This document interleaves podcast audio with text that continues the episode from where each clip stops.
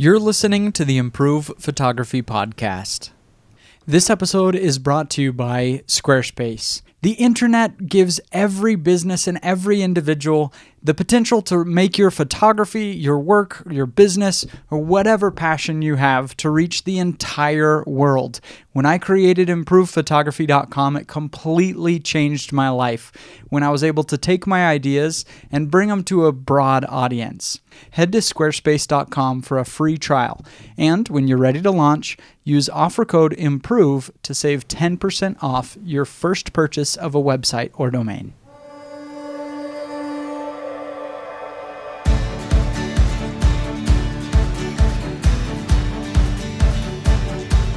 Welcome back to the Improved Photography Podcast. I'm your host, Jim Harmer, and today I'm talking with Nathan St. Andre and Brenda Petrella. Hey, guys.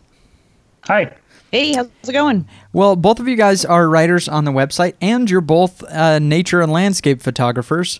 Uh, so, uh, to for those of you who uh, uh, haven't, uh, who don't know you guys, will you guys just kind of introduce yourself real quick before we get started? yeah, sure. Brenda, do you want to go first? Sure. Um, I'm Brenda Petrella. I live in Vermont. Um, I started f- doing photography full time about a year and a half ago um, after a career in science and uh, decided to pursue landscape and nature photography because it was what I was really passionate about. And I really wanted to uh, be spending more time outside. And I thought that would be a great way to do it. And so far, so good. Awesome. And Nathan? Yeah, so I work as a biologist for the state of Utah, um, but I'm not full time employed. So in between seasons, I am a full time landscape photographer, uh, and so I work. Um, my work mostly focuses in and around Zion National Park because I live right outside of it, but I also explore a lot of other reaches. So I spend my weekdays doing that, and I sell my photography on weekends at local art shows. Awesome.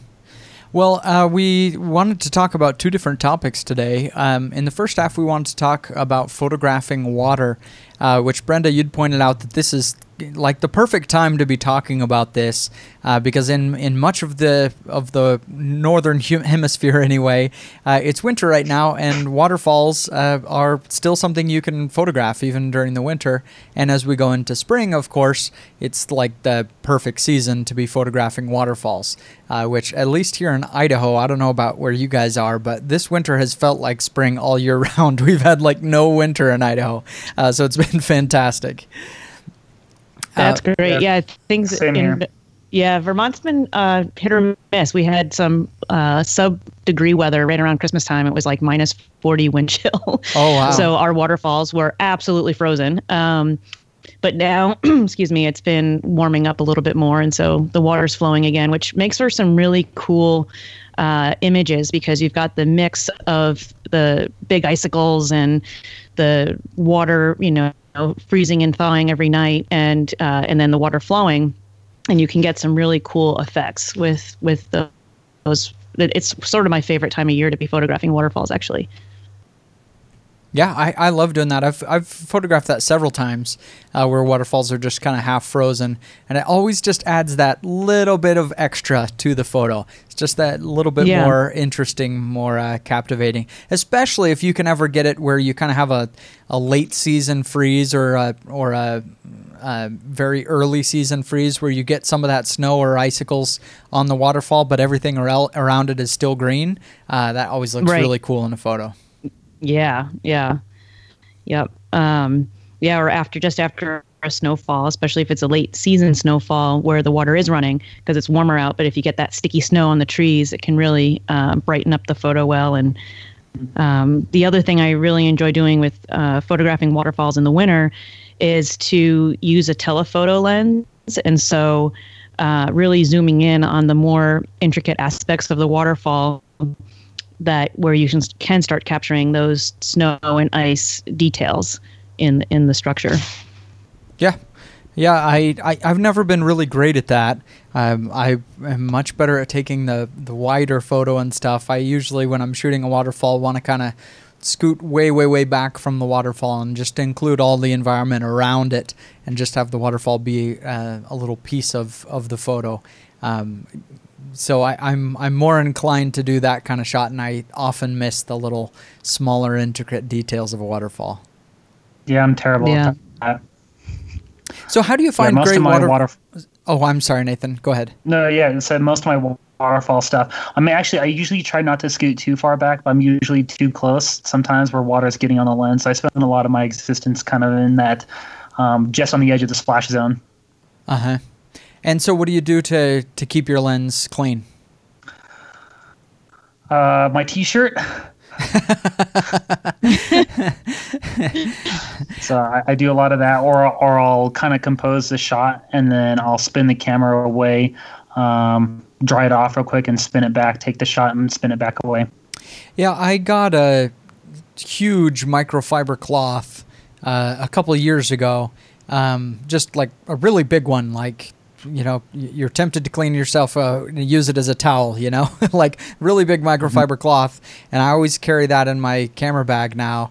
Um, and whenever I'm shooting waterfalls, I kind of just drape it over the entire camera and then just quickly remove it uh, to take a shot and then put it back over the lens uh, and just kind of draped over. Then it keeps the whole the whole camera relatively dry. I mean, it's not it, it'll soak up water. It's not uh, you know it's not like a sack or something that's going to keep all the water off. But it uh, it's great because it can kind of you can kind of clean the lens with it, kind of keep the camera uh, from getting the water splashed on it in the first place. Uh, that's been my best solution for uh, for uh, keeping my stuff dry when shooting waterfalls. Because if you don't, man, I I can't tell you how many times I've gone gone to shoot waterfalls. I get too close right away. I shoot two or three shots, and the rest of the shoot, I just can't get that lens dry. And then if you get any light filtering through the trees, it just really ruins the image quality as it hits the the wet front of the lens. That's something that that, doesn't really happen in, in the southwest. I feel like the air is so dry here, you can dry it off and it all dries off pretty quickly. I don't know what it's like to photograph up in like the northwest where it's so humid, where just nothing evaporates because it's just not an issue out here. It's just constant dust. That's my biggest issue when it comes to photographing waterfalls. Is there's always dust specks constantly showing up in the water, so you have to like pay attention to that like crazy. Yeah, that's true. I guess that's more of an Iceland, Oregon waterfall that that's an issue. Uh, down where you are in the desert, I mean, it's mostly slot canyons that it's just kind of a rift of water, and it's not like the giant river leaping off the mountain that's just sending spray everywhere. Yeah, yeah. I've never photographed big waterfalls like that. So, um, and the other thing is to just have two wide-angle lenses wherever possible uh, when shooting in that kind of situation. I, I did see somebody once who had a little solution with a can of air that they would use uh, shooting over the the front of the lens to just like prevent water from even touching the lens, and I thought that was kind of cool. Um, Wow. But sometimes, especially in Iceland, ah man, I, I've missed a lot of photos um, just because I could not keep my lens dry. You know, you kind of get one or two cracks at it, and uh, then your lens is just soaked if you want to be up close at the angle where you want to be. So Yeah, I mean, sometimes what I'll do is I'll just throw the lens cap on as you know, as I'm fiddling with settings or whatever, and you know, wipe it off right before I hit the shutter button. Um, but it is challenging uh, to keep it clean. Yeah, and that works great if you have a you know a, a moisture-proof camera. Is as long as your camera is splash-proof. Um, and on some of them, you know, the Fuji's and Sony's, uh, they just are not very waterproof, and so you got to really be careful Yeah. with them as you're shooting. I've uh, Yeah. run a miss of that many times. What do you guys do about the composition for waterfalls? Uh, often I feel like I either get you know just up close and I fill the frame with water, and then there's just kind of no composition. It's just kind of water everywhere in the frame. Um, uh, some sometimes it can be difficult to, to photograph a waterfall because it's just a huge subject. So, what kind of uh, tips or suggestions would you have for um, for getting better, more creative photos of falls? Well, what I like to do is um, sort of get in the water, uh, you know, especially if it's not a, a rushing river, if it's more like a stream, which is um, more typical around Vermont and New Hampshire anyway, um, and sort of, you know, stand in the water, get low, and try to um, find some river rocks that might form a leading line up to the waterfall itself. And then you can use a polarizing filter to um, reduce the glare on the water so that you can see through the water at the, and you know take pictures of, of those um, uh, river rocks that are leading up to the uh, waterfall. Um, in the winter, where you know the, there's a lot of snow and ice in the streams, that's a little more challenging. But you can sometimes use the the ice or the snow formations also as leading lines leading up to the waterfall, and that, that can give a pretty cool effect as well. Yeah, kind of what I do for kind of like the biggest issues I feel like I run into um, when you're co- composing waterfalls is trying not to have um, like where the where you're following the flow of the water and have the flow go out of scene and come back into scene because I feel like that creates points of tension. And so I try to make sure that doesn't happen. And then for composition um, most of the waterfalls around here are kind of small, so they're never like the main subject. They're always an accent piece, and so I always try to make sure that um, they're a good, solid accent piece to really what's in the grand scheme. But if it's the main aspect of it, uh, it better fill the frame, but it should include something that leads up to it because um, that is what draws you into the image. If it doesn't have that draw you in, it's just flat and it doesn't have like the really good aspect of what a good photo should have is like a depth and so get low, get back, um, or get low. And so there's something up front as an anchor that leads back to the waterfall. Otherwise than that, it's just like water, and it's not um, compelling in the slightest. Yeah, that's uh, I think especially true uh, down in, in Zion and in the desert area, um, because there, you know, your background behind the waterfall is so often a slot canyon. You know, it's often large slabs of red rock and stuff in the in the northwest and Iceland and in a lot of places, you're shooting up at a huge waterfall, and behind the waterfall is sky, and that mm. can be really hard to uh, to photograph if you're getting down low. Usually on those kind of waterfalls, I'm trying to find a way to get high. I'm not trying to get on a mountainside or something so I can shoot, you know, halfway up the waterfall or, or above the waterfall, waterfall shooting down on it. Because otherwise you just have that bright white sky streaming in uh, from behind it. And that, that kind of brings up the topic of, of when to shoot waterfalls because the cool thing about waterfalls is often you can shoot them, you know, most of the day. Um, it, eh, you know, if it's a cloudy day or something, you can just throw on an ND filter and shoot all day. You can shoot a waterfall. Um, and some areas you really just can't because there's light filtering through uh, the trees and it just looks really ugly, nasty highlights uh, if you're shooting in the day. So, um, kind of recognizing what specific conditions you'll be shooting in uh, for the waterfall, I think are important because some waterfalls you really can shoot all day long.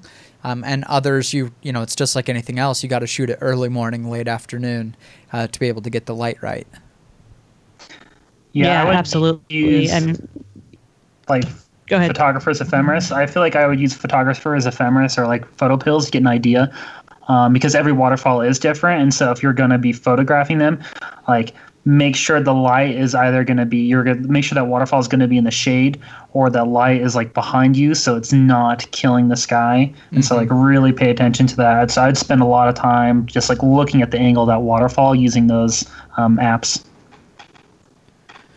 yeah i think that's what's yeah, so much so, oh i'm sorry. There's a little bit of a delay on the call just for the listeners. If you're wondering why we keep mm-hmm. interrupting each other it's just the delay on the call. Go ahead brenda. I was just going to say sometimes what I do when I'm driving around, you know, scoping out new waterfalls, if I haven't, you know, pre-programmed a, like using PhotoPills or TPE, uh, um, you know, sometimes I find it conceptually better for me just to be at the waterfall itself and then, you know, use the compass on my phone to get an idea of which way it's uh, facing. And you know i'll take notes or take a couple of iphone photos of the area to be like okay this waterfall would be awesome at, at 10 a.m but by you know 3 p.m it's you know the, the sun will be shining on it. And um, even though it's later in the day it might still create some harsh shadows just because of how the the trees are around the waterfall or whatever and so um, so yeah sometimes i think just driving around and scoping things out and taking notes taking uh, note of which way the waterfall is oriented and um, what the surrounding landscape looks like uh, uh, will also be helpful in ter- determining the time of day that might be best for that particular waterfall. Yeah, and another I thing like with waterfalls idea. is you you can sometimes be there too early or too late um, because you know to get the the lighting right if you're there when it's too dark it can just the water just becomes too blurred out. You have to have too long of an exposure. So while you can usually shoot them in low light because you're using a, a long exposure sometimes there there are conditions that are just too dark. Right. Yeah, I like that compass idea because one of the things I run into is if I find a, a waterfall in a canyon, um, you can't see the sun and you can't really orient yourself. Like you have an idea of which direction the canyon's moving, but like like Kanarraville Falls, for example, is really difficult to actually like determine which direction is you know east, west, north, south because you can't see the sky uh, hardly at all. And so that compass idea is actually not a bad idea to try to figure out orientation of how to like use the cane to your best advantage. Yeah. Yeah. Uh, so, do you guys always use a polarizing filter when you're shooting waterfalls? I, I almost always do. I, I mean, if there's just no Yeah. light really falling in there, sometimes I'll skip it. But almost every time I do. Yeah, I agree. I mean, it, it really does make a difference. Even, um, you know, even if it's not that sunny of a day, say it's a cloudy day and, and you have a nice flat light, um, and even if your waterfall is sort of, you know, protected by trees or other rocks or whatever, anything that's wet, you know, even if even if you can see in the water, let's say, um, the rocks around the waterfall will be wet and they'll be reflective too. And so um, it just makes a big difference if you try, you know, with or without the polarizer. I think it makes a huge difference to have it on.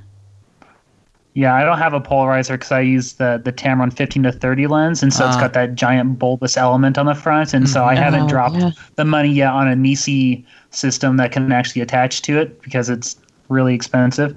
But it's on the list of things to get. Oh, somebody was Yeah, I'm in the market for, for those as well. Somebody, one of the writers was just telling me that he's going to review a new new system for that uh, that had one of the you know a, a filter system for the bulbous front element lenses. So I can't remember who that was. Uh, but we'll find out who that was. Said that said uh, there's a, there's a good one. Well, they can send it my way because I'd love to give it a shot. Yeah, when I shot the Nikon 14 to 24, I had the same problem. You know, I didn't want to buy two lenses. I didn't want to get a 16 to 35 and a 14 to 24. Um, But if you're if you're shooting those lenses, you know, the Tamron 15 to 30, Nikon 14 to 24, and others, you just you you can't really use filters unless you get one of those uh, specialized systems for filters. Mhm. So so why shoot the the bulbous front element lenses then? I mean, uh, it, it gets you an extra, you know, one, two millimeters, but then you can't use filters on them. So, uh, so what, what's your reasoning for choosing that? I'm sure you thought through thought through that. Uh, the reason why I got it is because it was a price point thing. Mm-hmm. Um, the I got my lens used on I think Amazon for like eight fifty. Um, Nice. for the, the deal. Uh-huh. and so yeah, it was a, it was a really good deal, and so that's the reason why I went with it. I actually really wish I had a Canon lens again. I would love to go back to the, the sixteen to thirty five. Um, and work with that because I would love to be able to a save weight because this lens is so massive. Yeah, it's it is crazy a heavy. beast. that Tamron 1530 is a beast. Yeah, I can like beat something to death with the, the that thing. And so I'd love to be able to go back to a Canon lens where I could actually use a filter. And so um, that's something I would like to do, but it's just right now it's a price point that's keeping me from going that direction. Yeah, that's uh, always been an unfortunate thing about the APS-C format, the crop sensor cameras. Uh, I, I have never yet used an APS-C uh, wide-angle lens that I was like fully satisfied with. That I was like, okay, this is just as good as the full-frame um, wide-angle lens. The the APS-C wide-angle lenses, every single one that I've tested, like there are some good and you know some better than others for sure but comparing the quality of, of the APS-C wide angle lenses to a full frame wide angle lens is like night and day difference um, every single one I've tested. Not that it couldn't. There's nothing wrong with the format itself. I think it's just the camera manufacturers see oh it, you know it's, it's a less expensive format you know they don't want to pay uh, for an expensive lens. And I hope that changes because there are a lot of very serious photographers who just prefer the APS-C format. Uh, so mm-hmm. I, would love to see that change. Um, but but still, I've never met an APS-C wide angle that I. Some are good, but just not quite to that like crazy amazing image quality level.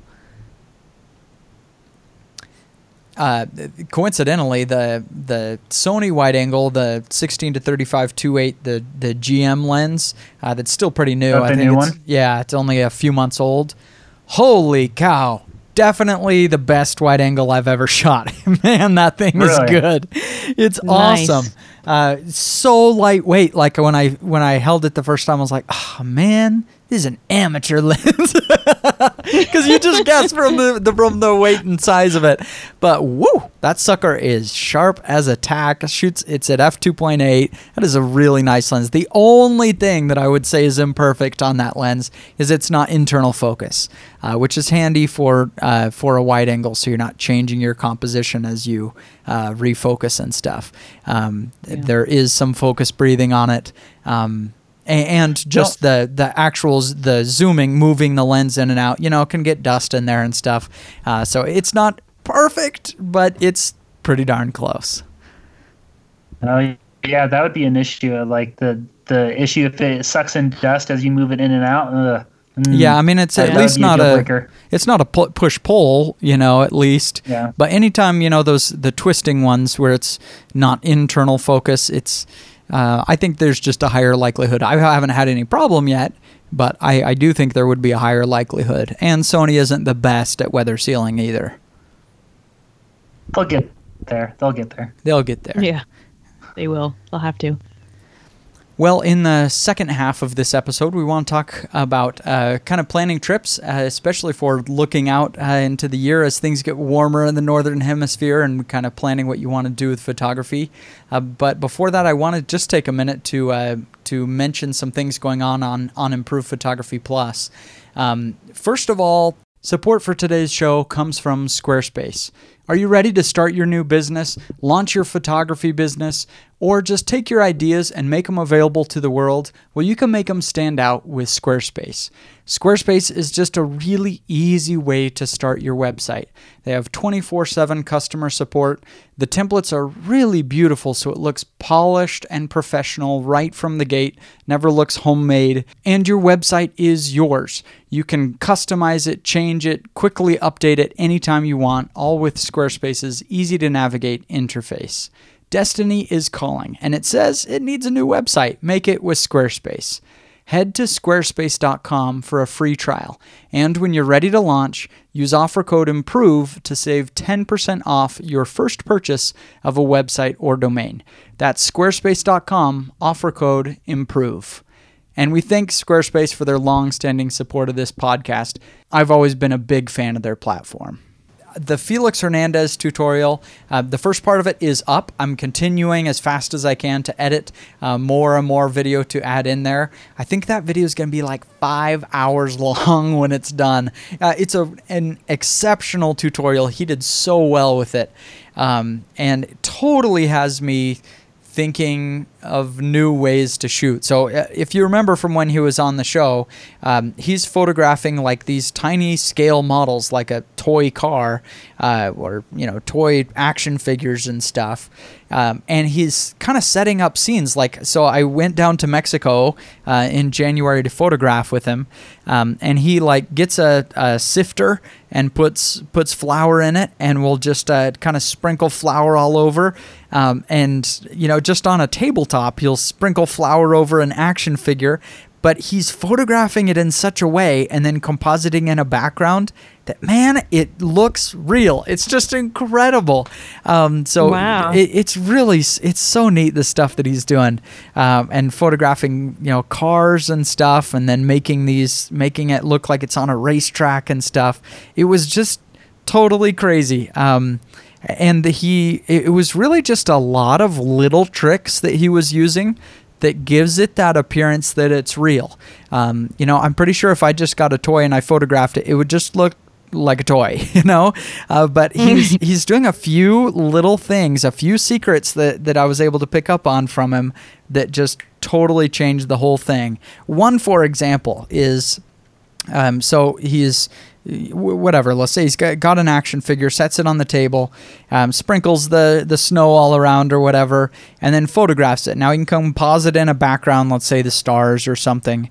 But then the foreground, he's leaving some of the the flour on the table as the foreground to look like snow. But then he's also putting in a photograph of just snow in the way in the foreground uh, that he's compositing in a photo of real snow, and so it blends the the real snow picture in the very foreground uh, to the flour fake uh, snow in the midground, and then there's a real background composited in, and so it just it's so cool. Just those couple little things he did um, are just really fun. So I'm super excited to uh, to get going on it. I think at the at the conference in March, I'm gonna bring a few things so that uh, so that we can play with that and uh, and enjoy enjoy uh, learning the technique. I haven't had a chance yet to uh, to try it myself, but it was fun shooting with him for a few days. So check out improvephotographyplus.com. That's our uh, subscription site where we post all our tutorials, and that one is continuing. Um, as I edit each hour, I'm just uploading it there,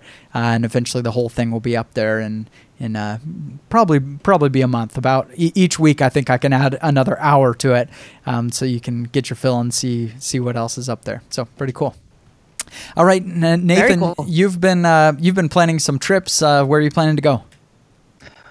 Uh, Monument Valley, um, in and around Bluff, um, some of the, the, Indian ruins out there, and potentially even all the way up into Arches and Canyonlands. So I I am starting to put together ideas of locations to hike and locations to photograph, and so I have been at that pretty seriously now for about three days. Awesome. Uh, I feel bad every time I hear somebody's trip planning.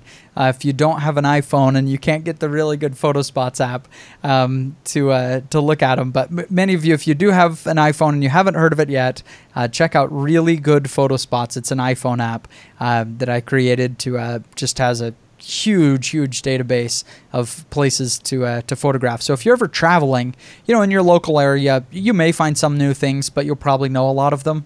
But anytime you're traveling at all, uh, even going on a business trip, something like that, um, definitely do it because you you know you can waste you know hours and hours and hours trying to find locations, and that can definitely shortcut your um, your trip planning. So um, so you're you're on Android and you're and you're going to uh, new places, Nathan. So what's your what's your first step for finding places to go photograph? Okay, I start first with Google Earth, and I have a couple of plugins, and so there is a comprehensive list of slot canyons actually floating around online. You can hunt that down. And so I start there and see if there's anything cool to start with that. And I start researching those and then I just go to Google Earth. And I was bringing this up earlier in, in kind of the pre-talk, but they have um, a photo layer that shows just like where people have taken images and tagged it, and Google has uploaded it onto Google Maps. And I use that constantly to, to like discover hidden treasures. Uh, I've discovered a handful of arches way out in the middle of nowhere that have no trails leading out to them because people like wandering and they took a photograph and, and tagged it. And so uh, for like Monument Valley, I went out there and I'm just looking at that photo layer and seeing names because they discontinued it. So they don't, I, I, can't see the photos anymore, but I can see the names of the locations. And so I'm, I'm Googling constantly these names of like interesting spots. And I'm, I just start writing out a list of interesting things. And then recently I've turned to Facebook and started asking local communities about things, and that's starting to become um, pretty fruitful too. Uh, yeah, that, that really is unfortunate that the that Google Earth has lost so many photos now. Used to be you could go on Google Earth and just see dozens of photos like anywhere, and you could zoom into different areas. Uh, but two major services went under Panoramio um, which I think was owned by Google and they just sunsetted. Um, and then Photobucket also died a couple years ago. And when that happened, we lost, you know, literally millions and millions of photos uh, uh, like this that are, you know, geotagged and stuff.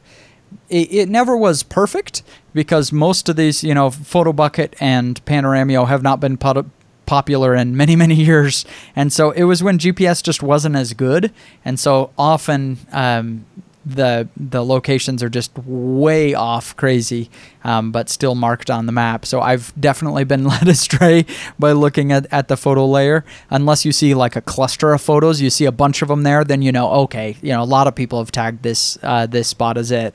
Uh, but if you just find one, sometimes it can lead you way way off. Um, so, but but it really is a shame that a lot of that is is gone.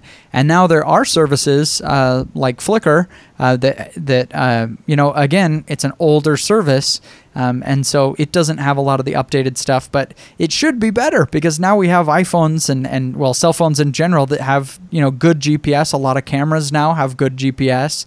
And so we, we have that data. I just, I wish there was a website that was, that would allow us to access a, you know, a huge chunk of, of photos and, and see those well. Yeah. I can't tell me uh, tell you how many times I've seen Horseshoe Bend tagged just in random spots throughout the state of Utah. Oh yeah. so yeah, that, that's that's something uh, that I've seen quite a bit. But um, yeah, I've been I've been using quite a um, a few different methods to just like start pinpointing um, interesting things. And so it's been it's been fun to look up and plan out this trip out to Monument Valley because I have a list that's about eight or nine locations. Um, that I, I, would like to check out along the way. And so now the the question is is finding out whether the road's a, a four by four only to go down or if it's not. And so I have to do a lot of googling down these like hunting down hike these hiking locations and seeing if my car can get out there or not. Uh-huh. I'm I'm curious for you to you you know to ask you guys um, when you're scouting out locations and planning trips and stuff like that, and you start coming up with your list of photos that you want to take. Um, do you prioritize the the subject, the location over sort of time of day and what sort of photograph you want to get, like whether it's going to be night sky or um, you know early morning sunrise sunset. I mean obviously it has to do with the orientation of the photograph but uh, you know wh- which way you're facing. Um, but i guess i'm just curious like do you imagine the final photograph first, or do you go to the site and spend a day or two there and try everything, and then come home with a a bigger portfolio from one site? Uh, the answer is yes. Um, I do all the above. Okay. Uh, Everything is prioritized in Nathan's world. but, but uh, well, everything I, priority I one. Find, I first find a location and then I check orientation of the sun to determine whether it's a sunrise or sunset um, or if it's it, if it might be good for a Milky Way or something. Yeah. Um, and so I look into all of that, and then I start planning like, okay, from my house it takes me four hours to get here, so if it's four hours there. Um, I should try to plan sunset for here and probably a sunrise as well. And if I can sweet, sneak in a hike during the day that of a location that doesn't look spectacular but it might be interesting, I'll do that. Yeah, that makes sense. Yeah, I always just get a, a sunset and a, a, a sunrise and sunset shot. Um, you know, whatever the our prime times are. I usually yeah. plan those out pretty solid. Like I'm shooting this for sun sunrise and this sunset, um, because if I try to do too many things in the morning and the evening. Uh, you know, say, okay, I'm gonna go sneak to this location, and then this one's just a mile away, so I'll see if I can get that also at sunrise. It never works out. Usually, yeah. the best for me is I could say I'm just gonna hit one spot and try to make you know my best image in this until the light's gone, and then you know maybe it's a little overcast in the day and I can go shoot waterfalls or whatever else. But I always try to just get a morning and night that are rock solid, and everything else is just gravy see if I can work yeah. something out. Yeah, that makes sense. And uh, yeah, also one of my one of my favorite things to do when I'm photographing places that are you know pretty well photographed. It's been shot lots of times. Is I I love to see if I can go shoot it at a completely different time of day. Um, for example, you mentioned Horseshoe Bend, Nathan, which has been photographed like, I, I mean, it just it, it's so well photographed. that place has been shot so much, uh, but it's very rare to see a night photo there. Uh, and so the last time I was there, I said, "Oh, well, I'm going to go shoot Horseshoe Bend at night." And actually, it's a great place to shoot at night. Um, extremely dangerous. You do have to be careful, but it's a great place to shoot at night. Uh, it like faces right into the Milky Way uh, for part of the year, and it's super dark out there. Page doesn't have many many city lights, and this is kind of out from the city, uh, so it's a fantastic place to shoot at night, and you almost never see night photos there. So if you're photographing a place that's uh, been shot to death, try a completely different time of day. Or new angle. Like I went when I went and photographed Horseshoe Bend. I've actually avoided photographing it for a year and a half now because I like I've driven by it a dozen times, so I, I, have no desire to take the exact same photo that's been taken by everybody else.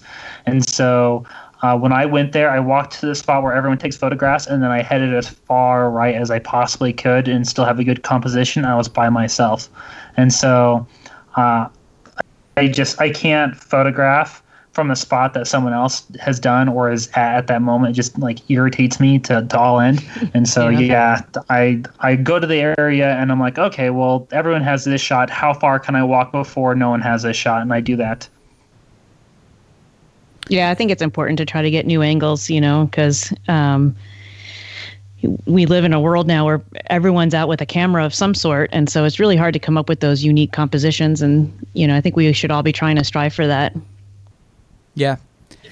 One uh, one thing that has helped me before is just asking uh, local people who are kind of in the know about places to go, uh, places to photograph. I've also made lots of mistakes with this. Um, sometimes I'll go to the hotel desk clerk. You know, I've tried just saying, "Hey, you know, where's a beautiful place to go around here to to photograph?" And you know, often they'll like, "Oh, there's an awesome city park over here." It's like, okay, not that, not quite what I'm looking for. You know. I'm not sure if I want to go do that. Um, you know, they they just don't have a totally different uh, idea of you know photographers are looking for something specific. I guess is what I mean. But also sometimes I've I've really done well with that. Um, uh, in Yellowstone, if you go to the north entrance of Yellowstone to shoot in the winter, um, I always stay at the Best Western there, and the all of the the hotel clerks there are they're just they love the wildlife and stuff. So I always just the first day I say, "Hey, do you know where any kills are?" And they're like, "Oh yeah, I heard on the radio yesterday that there's a kill down uh, by this milepost and stuff. Go over there." How people have been saying they've been uh, seeing the wolves coming into a kill on there, or you know all kinds of stuff. It's they're just it's just fantastic. Um, so sometimes getting local knowledge like that can be helpful, and sometimes it's just not helpful at all. Right. yeah, I judge their um, their kind of handiness.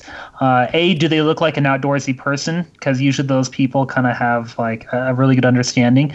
Um, and then after talking, I just start like I'll I'll throw in like leading questions in there and be like, "Oh yeah, have you ever been to this area?" And they're like, "Yes." And the moment they start like you you mention a couple obscure spots, they know that you're in the know too, and then they start revealing their secrets.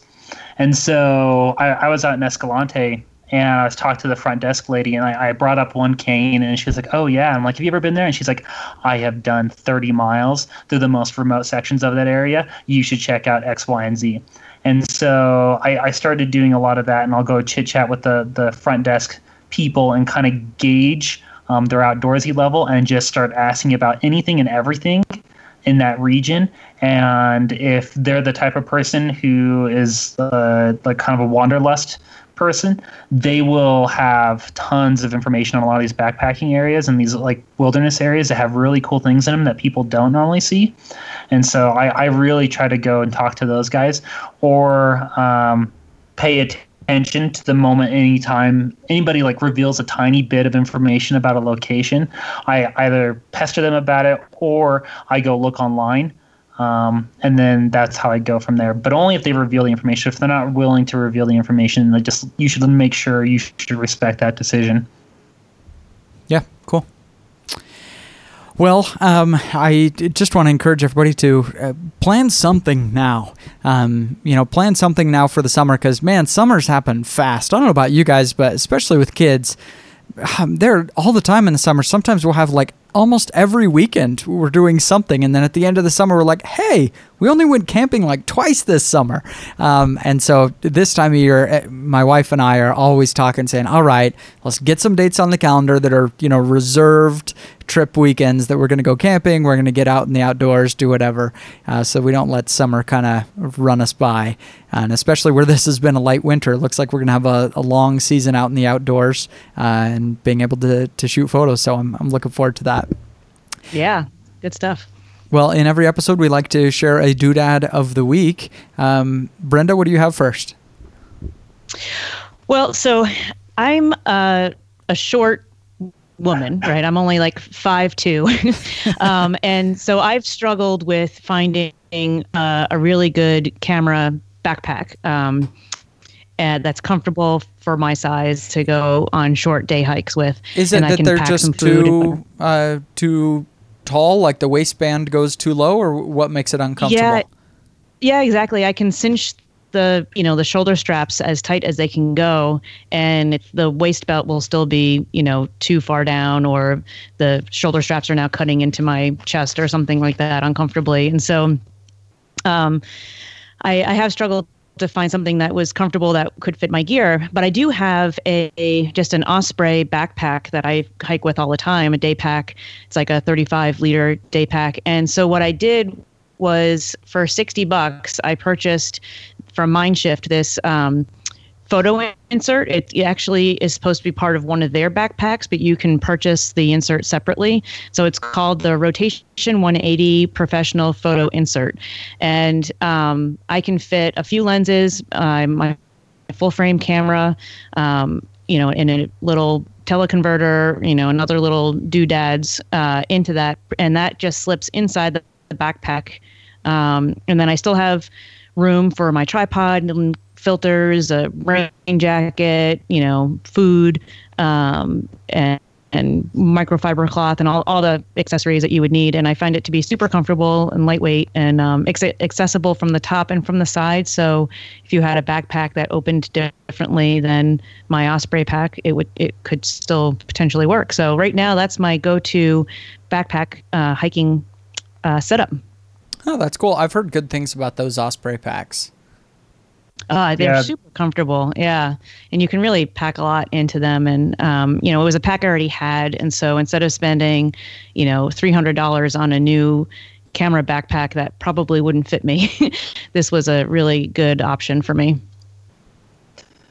Yeah. My, uh, my backpack would probably eat you then it's gigantic and so whenever my wife wears it she she looks small in it so yeah Nathan, what do you have for us today? So I am using the Blue Yeti microphone, and so this is a kind of a new doodad for me. Uh, I've been using it to try to do like tutorial videos, and so it's relatively cheap, and it has really good uh, audio recording quality mm-hmm. um, for the price. And so I've been using it to kind of like play around, doing some like photography tutorials, and yeah, it's been a good, fun addition to um, my computer desk. Very cool. Well, as I've mentioned, I think on every episode this year, uh, this is my no new gear year. Um, so for my doodads of the week, they are all going to be do randoms, or I'm also going to sprinkle in some um, just gear that I've, of course, talked about before on the show. But you know, so much gear comes through, and you know, you like it at first, and then you just don't really end up using it. So I want to kind of talk about some of just the things that like have lasted forever that I've. Uh, that have uh, kind of become essential gear for me. But today is a do random, um, and this one is the Arlo um, security camera system. Uh, if you have a photography studio, like I read all the time um, about photographers whose studios get broken into, because obviously you got a ton of expensive equipment in there, um, or you know in your house wherever it is. Uh, but I, I, just have it in my house. I'm a little bit uh, fanatical about home security, uh, so I I have these. These are awesome because they are battery powered or powered by a cord. Um, so if you if you just use the battery, they'll last three months, um, and then wow. you can stick them up everywhere. You don't have to wire anything, or of course you can just plug it into a regular um, to a regular outlet. Um, but you stick them up all around the house, and then you put install your app, and they only record when there's motion, which I really like uh, because a lot of the the wireless ones will do continuous recording, and then you know it's five cameras uploading a constant stream of video. It's just huge, and it just really slows down your internet and stuff. So I like that these only are are capturing video when there's motion. Uh, and they have sound. You know, if we're like Emily and I are on a date or something, and we can we can press on the app to talk, and then we can talk through the camera to the kids and stuff. Uh, check in on the babysitter and stuff. Super creepy when you do that. Uh, but Yeah. anyway, it's been a very good system. And so if you're looking for something, uh, especially for a photography studio, since security is very important there, uh, Arlo is one that I would recommend. Cool. Cool. All right, Nathan and Brenda, it's been awesome to talk with you guys. Where can people follow your work online? Well, you can find me at Brenda Petrella on Instagram. So it's P E T R E L L A. It's my last name. And uh, my website is brendapetrella.com. And I just um, started putting some tutorials up on YouTube, and I actually did a, a waterfall, a uh, how to do waterfall photography in winter tutorial. If people want to check me out on YouTube, there. Awesome. Uh, yeah, so if you want, you can try to find me on Facebook, but I'm not active there. Uh, I use Instagram, so I am St. Andre Photography there. And my website is standrephotography.com. That's S T A N D R E photography.com. And so that's where I do all my um, interactions. So Instagram and my um, Facebook page. Uh, Awesome. my Facebook, my website. Well, good talking with both of you. Bye. Thank You too. Thanks a lot, Jim. Have a good day.